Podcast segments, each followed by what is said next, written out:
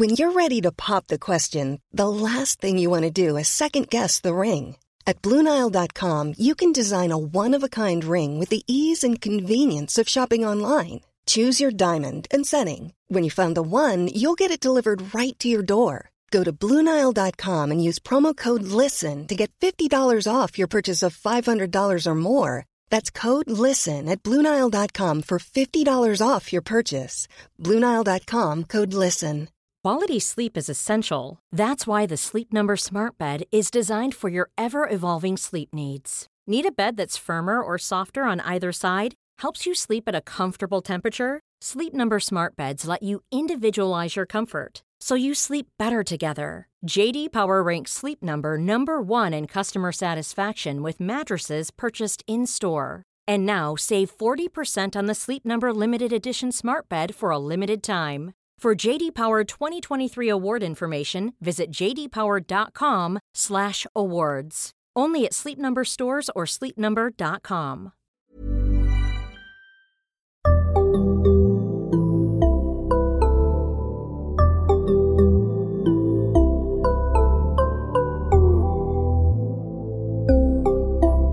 Barnpsykologerna.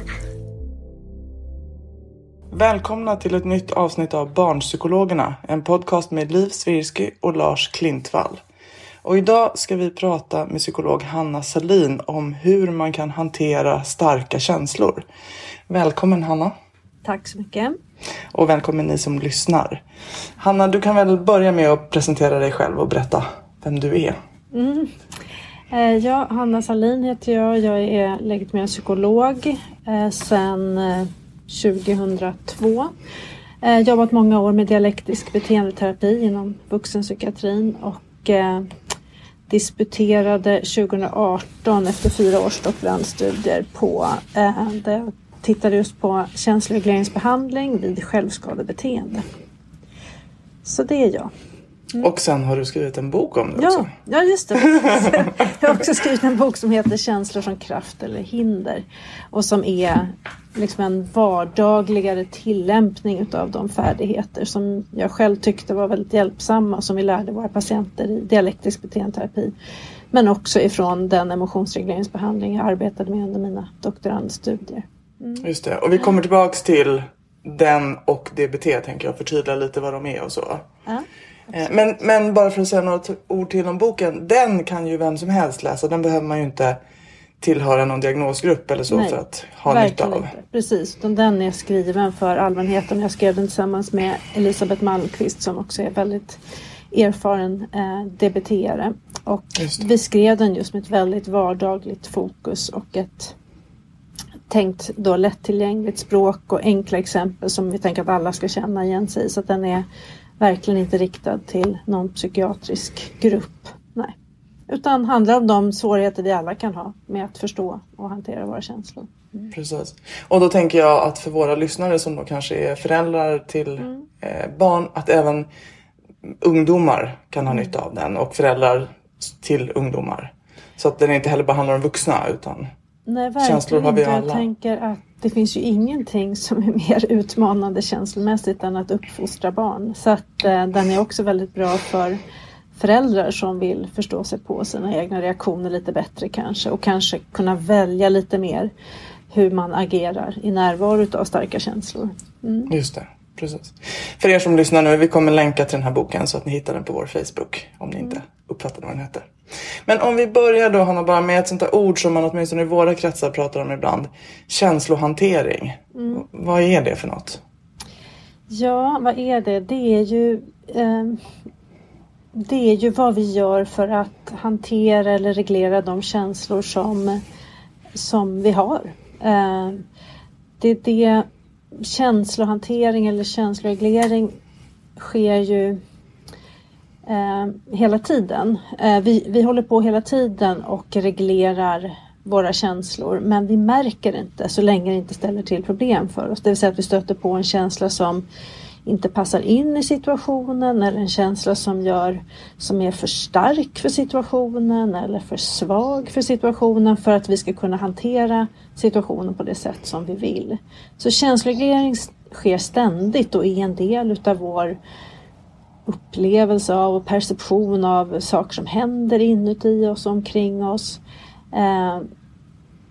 Men är som sagt inte någonting vi kanske nödvändigtvis tänker på eller tänker att vi kan använda som en strategi, en medveten strategi. Det är ju mer när man märker att mina känslor ställer till det för mig. Det är då vi ofta blir medvetna om hur ibland jättesvårt det kan vara att hantera våra känslor på ett sätt att det blir gynnsamt för oss helt enkelt. Och det är klart att känsloreglering på något sätt omfattar alla känslor, men de man oftast tänker på när man behöver jobba med känsloreglering. Mm. Vilka skulle du säga att det är? Jag tror ilska är en känsla som många brottas med. Jag tror också rädsla är en känsla som många brottas med. Och även om rädslan kanske man inte alltid är så medveten om. Det kan ju vara så att man reagerar med ilska när man blir rädd för att ens partner ska lämna en. Eller så att det kan ju vara en rädsla som inte riktigt lägger märke till. Vi lägger bara märke till ilskan. Och då kan ju behandlingen eller känsloregleringen gå ut på att bli bättre på att lägga märke till rädslan. Därför att rädslan kommer få oss att göra andra saker än vad ilskan vill få oss att göra. Så rädsla och ilska tror jag är väldigt vanliga. Ledsenhet, sorg är ju en känsla som många av oss är väldigt rädda för. Så det är ju också en känsla som är svår. Jag tänker de patienter jag har arbetat med i många år med DBT, där har vi väldigt mycket skam. Det tror jag nog att människor i allmänhet också kämpar med, men liksom överdrivet mycket eller problematiskt mycket skam finns mycket hos patienter med emotionell instabilitet, och som är det jag främst har arbetat med. Jag tror vissa av oss kanske har problem med för mycket skuld eller för lite skuld, det kan det också vara. Och sen tänker jag någonting som vi kanske inte pratar jättemycket om i vår bok, men en del, och det är ju att vissa av oss också har problem att vi känner för lite positiva känslor helt enkelt. Så att känsloreglera och att hantera känslor handlar ju inte bara om att minska negativa känslor. Det kan också i allra högsta grad handla om att vårda och värna och skapa positiva känslor. För positiva känslor har en väldigt skyddande, buffrande effekt mot negativa känslor. Även om vi inom psykologin oftast har varit alltför fokuserade på att minska negativa känslor, minska ångest, minska depression och så börjar man ju prata mer om den skyddande effekten, och att det är ett helt annat eller ett parallellt system som handlar om att öka positiva känslor, att det i sin tur kan skydda väldigt mycket och kanske på många sätt fungerar bättre som depressionshämning än att minska negativa känslor. Och det där är ju ett avsnitt i sig. Yeah. Men när du säger att du har jobbat med dels personer med emotionell instabilitet och med de här behandlingsmetoderna, när är det man liksom brukar söka hjälp för känslohantering? Ja.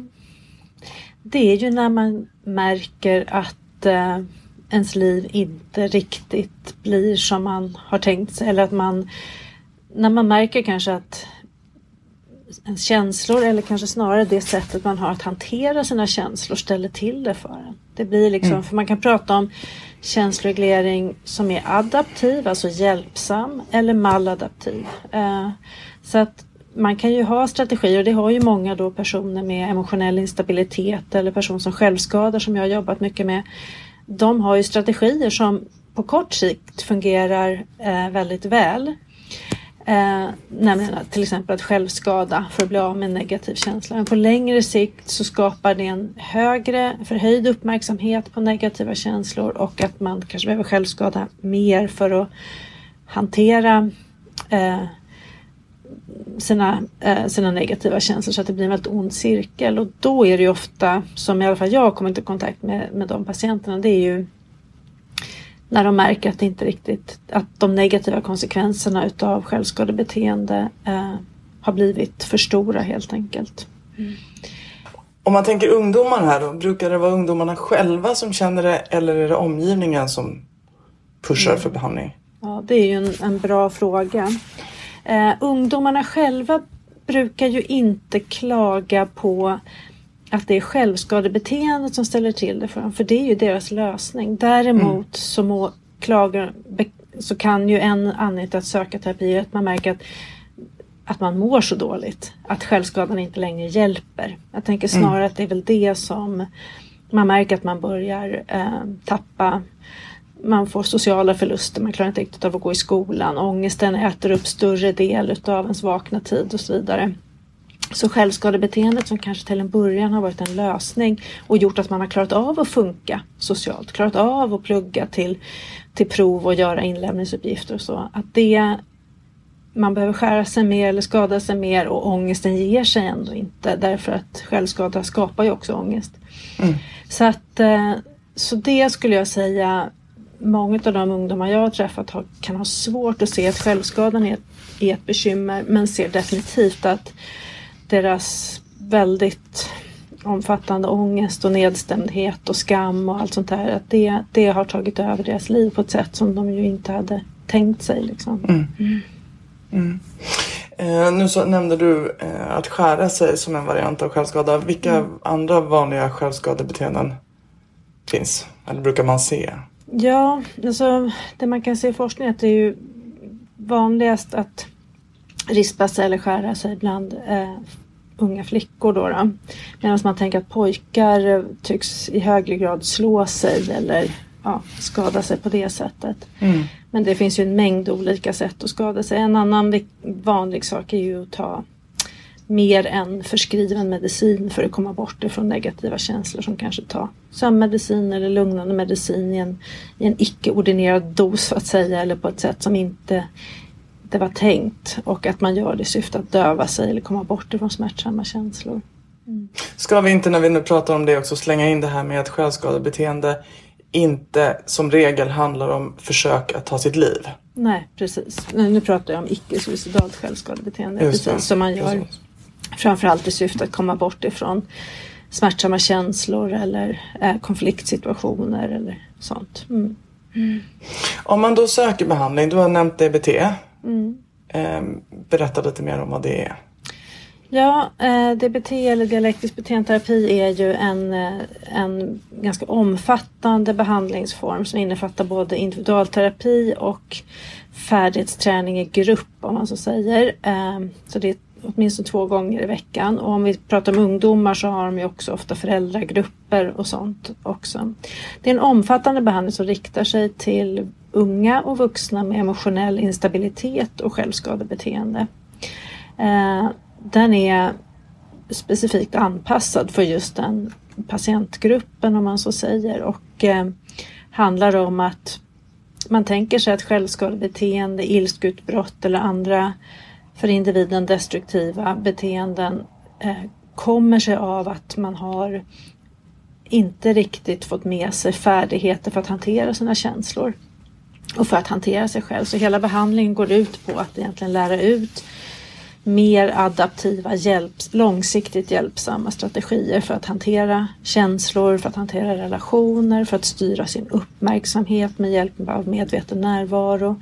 Men också man kan hantera krissituationer utan att göra saker värre, som till exempel att försöka ta livet av sig eller skada sig. Så att man får också lära sig vissa så kallade stå-ut-färdigheter eller krisfärdigheter som syftar till att kapa toppen av de starkaste känslorna eller hantera när det är som värst.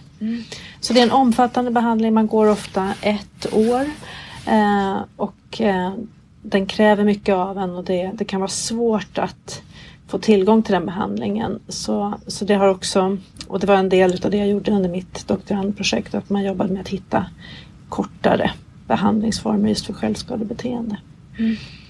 Kan du ge några exempel på färdigheter som man tränar på? Alltså hur det går till? Vad det är man lär sig i gruppen? Just rörande känslor. Ja, precis. Ja, en väldigt viktig del som är med i DBT och som finns egentligen i alla känsloregleringsbehandlingar och som man också vet är väldigt viktigt, det är att bara börja bli bättre på att kunna identifiera vad är det jag känner. När det känns så här i kroppen, är jag arg, är jag rädd, är jag ledsen, vad har jag impulser att göra? Och att skilja mellan att uppleva eller ha en känsla och att agera utifrån den. För det är ju någonting som är väldigt viktigt att skilja på. För vi kan ju väldigt sällan bestämma vad vi känner. Känslor kommer sig ju utav de situationer vi är i och den inlärningshistoria vi har och så. Men däremot så kan vi ju välja hur vi förhåller oss till de handlingsimpulser som en känsla för med sig. Så det är väldigt viktigt att skilja mellan att lägga märke till att man blir arg och att skälla ut någon. Det är ju liksom, det är två, eller gå till attack eller börja döma eller så. Det är två olika saker. Så att känslobehandling handlar ofta till en början om förstås att bara börja sortera in. Vad känner jag i olika situationer? Man kanske känner många olika känslor samtidigt. Att kunna skilja dem åt och försöka förstå varför de olika känslorna har dykt upp. Att utveckla ett mer tillåtande förhållningssätt till de här inre kroppsliga upplevelserna som ändå känslor innebär.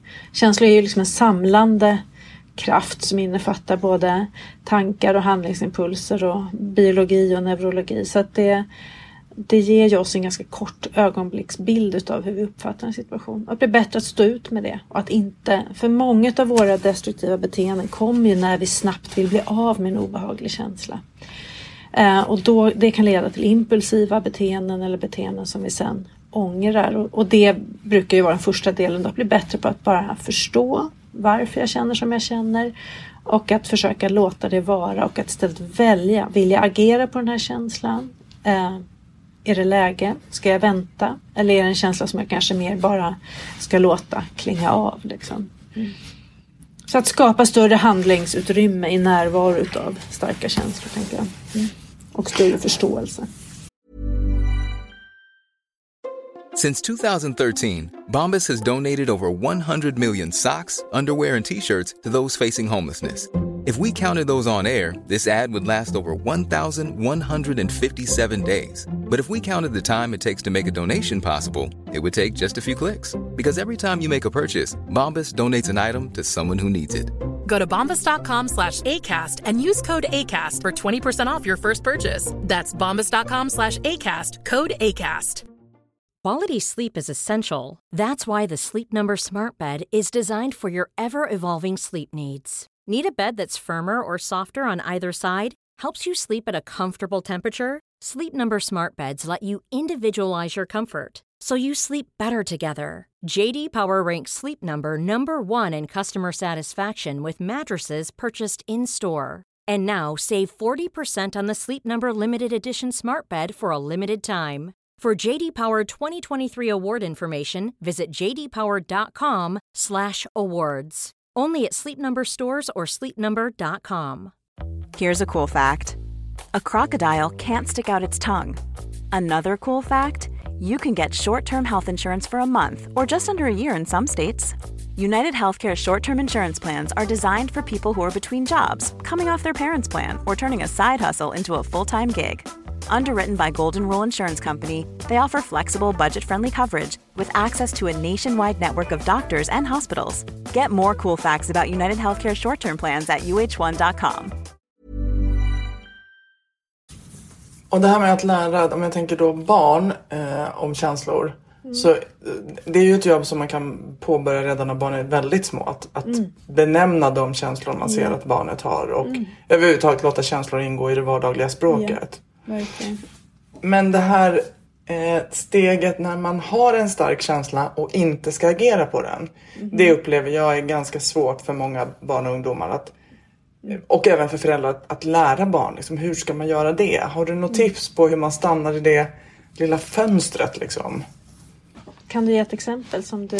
Ja, men jag träffar ofta barn som är just arga. Där det är det stora problemet. Och då kanske det är ganska små barn. Alltså lågstadieålder.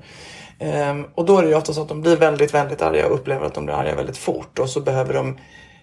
Och så agerar de på ilskan direkt genom att kanske kasta saker eller slå någon eller säga dumma saker eller kasta bandyklubban i väggen eller något sånt där. Just det. Och då behöver man ju ofta jobba med att när man har identifierat att man är arg, vad gör man då istället så att det inte blir de där grejerna som man sen får ångra att man gjorde? Och då kan ju det vara att då går man undan och är för sig själv en stund eller så. Mm. Och det är där jag tänker, det, liksom, har du fler exempel på varianter av att gå undan och vara för sig själv som kan vara aktuella? Kanske också om man till exempel blir väldigt ledsen eller så. Mm. Absolut, jag tänker att det är ju flera olika steg. Det första är ju kanske om man tänker lite mindre barn där vi vuxna har mycket större kontroll och mycket mer ansvar för deras känsloreglering om man säger. Där vi ju både blir modeller men också hjälper dem att stå ut med sina känslor. Så tänker jag att om det skulle gälla ilska skulle jag ju, och det tänker jag är precis sådana råd också, det är ju först att identifiera i vilka situationer uppstår det. Och sen skulle man ju då ha strategier innan man går in i den situationen. Det handlar mycket om att identifiera ilska till exempel tidigt. Identifiera tidiga tecken. Och sen tänker jag att försöka till en början att den energin som ilskan kommer med att göra något annat utav den. För att på sikt också kunna surfa på den så att den inte blir så stark. Men här tänker jag ju att det är väldigt viktigt att vi vuxna är med. För jag tänker man kan inte skicka in ungen i situationen och hoppas att det blir bättre utan att verkligen så här okej, och gärna ha liksom, ja men det här, du är ju bättre på det här än jag, men jag tänker att gärna ha ett lekfullt och liksom okej, nu ska vi se liksom, är ilskan röd eller och hur känns det, nu sitter den i tårna, då knycker vi på tårna eller då stampar vi i golvet, att göra något lekfullt utav det. För jag tänker det som händer för barnet säkert också, det är ju att ilskan är en del utav känslan, men det finns säkert också en rädsla för ilskan som gör att den blir ännu starkare och att vara med att liksom göra det lite mer lekfullt och framförallt att försöka ta udden utav det tror jag gör ju att känslan kan bli mer och mer med upprepad träning blir mer och mer tydlig för barnet. Den blir kanske inte att den äter upp hela kroppen. Den kanske bara sitter nu som en liten sten i magen som är röd och kantig. Och då kan man liksom använda hela sin fantasi och så för att kunna förhålla sig till den. För det handlar ju om på något vis, även som för oss vuxna, när vi har en jättestor sorg som vi inte ser något slut på, så är den mycket, mycket svårare för oss att förhålla oss till än om vi kan se, okej, det var det där som gjorde mig ledsen. Det blir mycket enklare att förhålla sig till det. Det blir mer avgränsat. Jag tänker samma sak för barn. Och i DBT pratar man mycket om att man ska ha... Att det är en sak att öva på en färdighet och att kunna använda en färdighet. Och det tycker jag är en bra distinktion som ju också handlar om då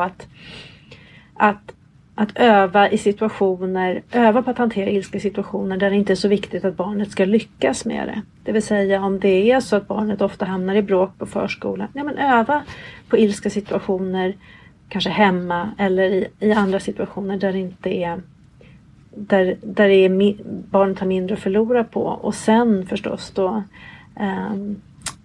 så att det inte blir så mycket förluster för barnet helt enkelt. Det här är ju lättare sagt än gjort. Jag tänker att det är väl fortfarande det som man skulle behöva göra egentligen gång på gång på gång. Var tålmodig och sen att jobba tillsammans med barn. Och sen också prata om vad tänkte du i efterhand. För det är också ett sätt att bearbeta och försöka förstå och hantera annorlunda. Det är ju att prata om det med barnet i ett läge när barnet inte är argt. Hur blev det? Så att barnet också kan införliva upplevelsen i sitt kognitiva system så att säga. Jag håller med om allt du säger. Ja, okay, vad bra. Jag tänker också just det här. Det är så men det här med att öva, att vara förberedd, att vi måste ge barnet strategier när man kommer. Yeah. Så att det finns, för ofta när barn agerar på sätt som vi inte gillar på känslor, då säger vi åt dem att skärpa sig eller lägga av. Mm. Och det har ganska... Jag tänker att man behöver inte gå längre än till sig själv för att veta att när man är en stark känsla så lägga av har inget instruktionsvärde. Nej, alls. Precis. Och det skapar ju kanske bara ännu mer därför att barnen vet att det här måste jag trycka bort. Jag måste trycka ner men jag klarar inte av att trycka ner det. Så jag tänker, det är därför man behöver vara med barnet i det här. Oj, nu är du jättearg, jag ser det. Det är liksom det. Nu känns det som att hela kroppen håller på att explodera. Att hjälpa barnet att sätta ord, att validera, att vara att förstå barnets upplevelse, men också att hela tiden hjälpa barnet att reglera. För jag tänker att ett argt barn kan inte bättre och behöver lära sig bättre. Mm. Jag tänker, barn vill ju göra sina föräldrar nöjda, men har inte strategierna för och vet inte alltid hur man ska göra det. Och där behöver vi ju hjälpa barnen att få till det liksom. Mm. Och på det sättet också minska de andra känslorna som gärna blandar sig i. Som skam över att man reagerar. Yeah. Skuld över det tokiga man gjorde när man var sådär arg. Mm. Precis så. Mm. Mm. Och det här kan man säga översättbart till, alltså nu pratar vi ilska, men vad det än handlar om. Att hur kan vi förbereda, hur kan vi guida, hur kan vi hjälpa barnet, tänker jag också det här, bygga broar mellan det, alltså färdighetsöar som barnet har. Mm. Att hjälpa dem att du kan det där, men sen blir det svårt en stund. Hur kan jag hjälpa dig att ta dig över till nästa? Precis, du kan åka skidor i gröna backen, men inte i svarta puckel. Exakt. Och att hantera ilska hemma kontra i förskolan där man kanske har mindre hjälp är liksom samma situation, eller olika situationer, samma beteende men svårare. Mm. Ja, så absolut, visst är det så. Mm. Jag tänker också då för föräldrar som lyssnar att jag hoppas att det känns hoppingivande att höra att det finns strategier. Sen kan man ju säga att när man har ett barn som är väldigt arg så har man ju ofta också en vuxen som är ganska arg. Mm. Det är inte ovanligt och att man liksom har två personer som man, vars känslor man ska ta ansvar för, sina egna och sitt barn. Just, visst är det så. Och att det vi ändå kan skicka med, tänker jag, är att det kan vara tufft och att man också får se att både föräldern och barnet behöver lära sig. Att man får se det som träning också hela tiden. Ja, ibland trillar man. Men det är också en inlärning. Mm. Absolut. Och jag tänker också att föräldern gör ju också precis så gott han eller hon kan. Mm. Och jag tänker att använda samma strategi på sig själv. Det vill säga kanske att själv gå undan. Att själv försöka lugna sig. Att själv identifiera hur stor är min ilska just nu. Är det läge för mig att just nu gå in och ta en diskussion med mitt arga barn? Är jag i skick att klara det? Eller behöver jag kanske först reglera mig själv? Behöver jag kanske be om hjälp? Eller är det bättre om den andra föräldern tar just den här situationen för att det här blir för svårt för mig just nu? Och att försöka vara snäll mot sig själv i det också. Mm. Mm, just det. Mm. Ja, en sak som du har varit inne på är ju att du doktorerade på en annan behandling än just DBT. Berätta lite vad det var. Ja, det är en behandling som kallas emotionsreglerande behandling i grupp, eller Emotion Regulation Group Therapy. Och det är en behandling som mer specifikt riktar in sig på känsloregleringssvårigheter kopplade till självskadebeteende eller andra destruktiva beteenden också förstås. Men vi tittade framförallt på självskadebeteenden. Och den är mycket kortare än DBT. Så den är 14-16 veckor lång och ges i grupp och i en tilläggsbehandling. Så man kan gå egentligen i vilken annan typ av behandling eller ha en stödkontakt eller så. Så lägger man till den här behandlingen. Och den är som sagt mycket mer inriktad på just känslor och har egentligen inga direkta relationsfärdigheter eller så, utan man väver ju in en hel del färdigheter för att styra uppmärksamheten och vara icke-dömande och sådana saker, men framförallt så handlar den om att bli bättre på att identifiera, sätta ord på känslor, förstå känslors funktion och sen bli bättre på att tolerera och acceptera känslomässiga upplevelser och att, som redan varit inne på, att inte agera utifrån en känsla utan skilja mellan att uppleva känslan, att tillåta den och att man sen då väljer hur vill jag agera i stunden så gott man kan. Men att det är målet att bli bättre på att kunna välja hur man agerar i närvaro av starka känslor. Mm. Hur fungerar de här två behandlingsmetoderna då? Vad visar forskningen där? Ja, EGT vi gjorde en ganska stor studie där, när vi implementerade EGT i Sverige. Det var inte en kontrollerad studie, men vi hade väldigt fina resultat. Om ändå med brasklappen för att vi inte hade en kontrollgrupp, så vi kan inte säga egentligen huruvida de här resultaten berodde på vår vår intervention och inte andra variabler som att gå i grupp och sådana saker som påverkade det. Men våra resultat liknar väldigt mycket de tidigare resultaten som metodens upphovsperson Kim Gratz har fått i sina studier där hon haft kontrollgrupper också. Och det är att vi såg en signifikant minskning av självskadebeteende, en signifikant förbättring av svårigheter med att reglera känslor, men också minskad ångest och depression och förbättrade relationer och så vidare. Så vi fick väldigt fina resultat. Resultat som jag precis sa i stor del eller nästan helt överensstämmer med de resultaten Kim Gratz har fått i sina 3 studier, varav 2 har varit kontrollerade då. Så det tycks som om EGT har en bra effekt vid självskadebeteende och att påverka känsloregleringsförmågan. DBT har ju gjorts ett flertal studier. Där får man ju också se att de har haft en svårare patientgrupp, eftersom man ofta i DBT-studier har inkluderat suicidala kvinnor med emotionell instabilitet. Behandlingen är ju mycket längre och även om de som ingick i vår svenska EGT-studie också hade hög grad av samsjuklighet så kan det ju vara så i de amerikanska studierna att den samsjukligheten är ännu svårare kanske. DBT har gett goda resultat, men om man jämför DBT med annan liksom kvalificerad behandling som ändå innebär någon sorts struktur och så tycks det som att man kan säga i dagsläget att DBT ger goda resultat, men det finns även annan behandling som ger likvärdiga resultat. Men där har man ju framförallt i DBT-studien tittat på minskade självmordsförsök, och det är ju ganska infrekventa beteenden, så det är också svårt att få några statistiskt signifikanta skillnader där. Men DBT fungerar också väl för individer med emotionell instabilitet och självskadebeteende och självmordsförsök. Ja, så kan vi säga. Sen tror jag EGT kanske har ännu lite starkare effekter på självskadebeteende, men har samtidigt gjort lika många studier på EGT. Så att jag får låta det vara osagt. Hur ser det ut i Sverige då? Du sa att DBT kan vara svårt att få tillgång till. Hur är det med EGT?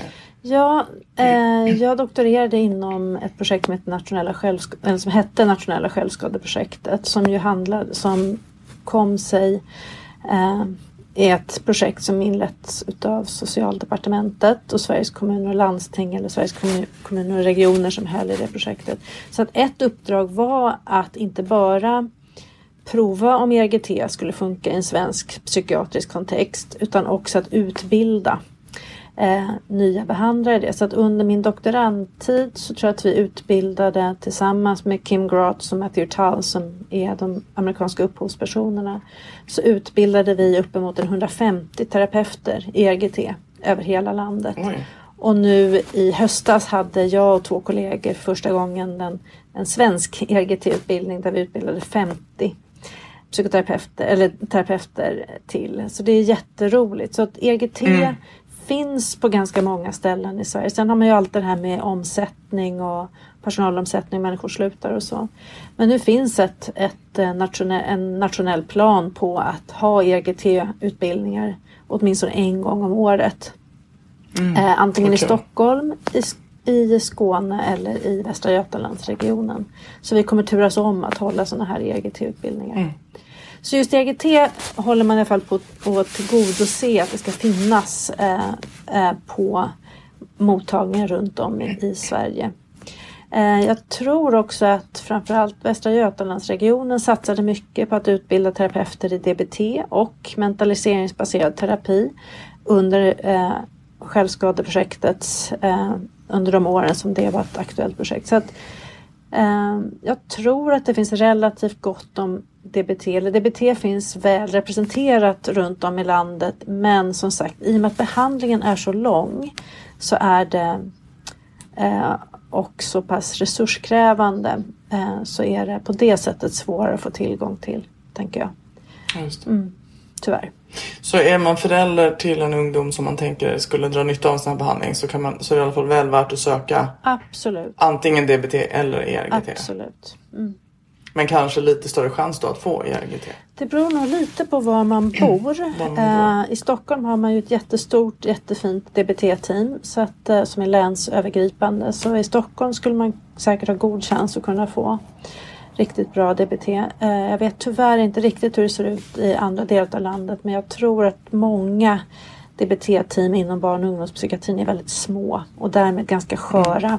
Det räcker ju med att någon byter jobb eller blir föräldraledig så kan det vara väldigt svårt. Så jag vågar tyvärr inte uttala mig om det. Jag har inte tillräckligt god koll på DBT längre. Mm.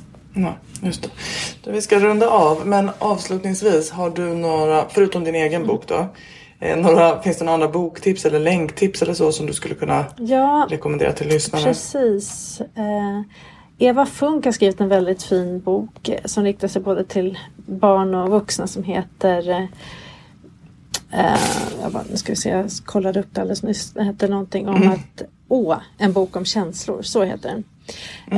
Den är väldigt trevlig, sen tror jag att och den är väldigt fin, den är liksom på ett väldigt lättsamt sätt som man kan prata om känslor. Sen tror jag att det finns en mängd barnböcker som handlar om känslor. Jag har tyvärr inte några jättebra tips på det.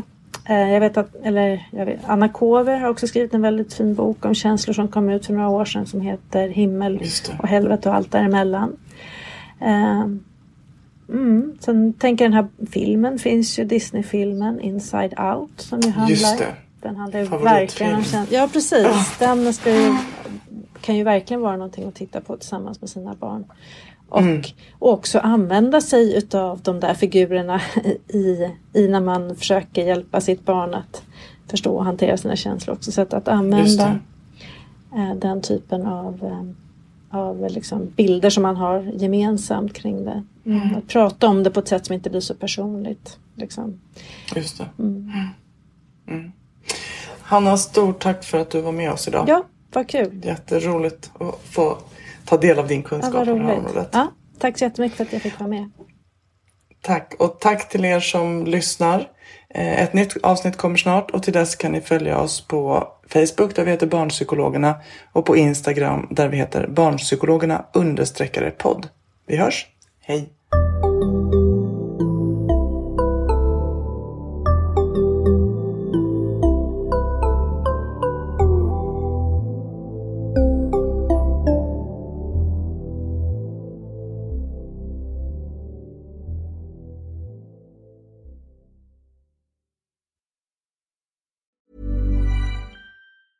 Planning for your next trip? Elevate your travel style with Quince. Quince has all the jet-setting essentials you'll want for your next getaway, like European linen, premium luggage options, buttery soft Italian leather bags, and so much more. And it's all priced at 50 to 80% less than similar brands. Plus, Quince only works with factories that use safe and ethical manufacturing practices. Pack your bags with high-quality essentials you'll be wearing for vacations to come with Quince. Go to quince.com/trip for free shipping and 365-day returns.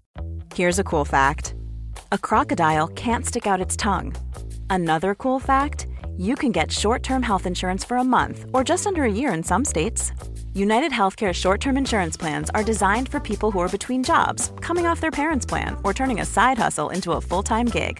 Underwritten by Golden Rule Insurance Company, they offer flexible, budget-friendly coverage with access to a nationwide network of doctors and hospitals. Get more cool facts about UnitedHealthcare short-term plans at UH1.com.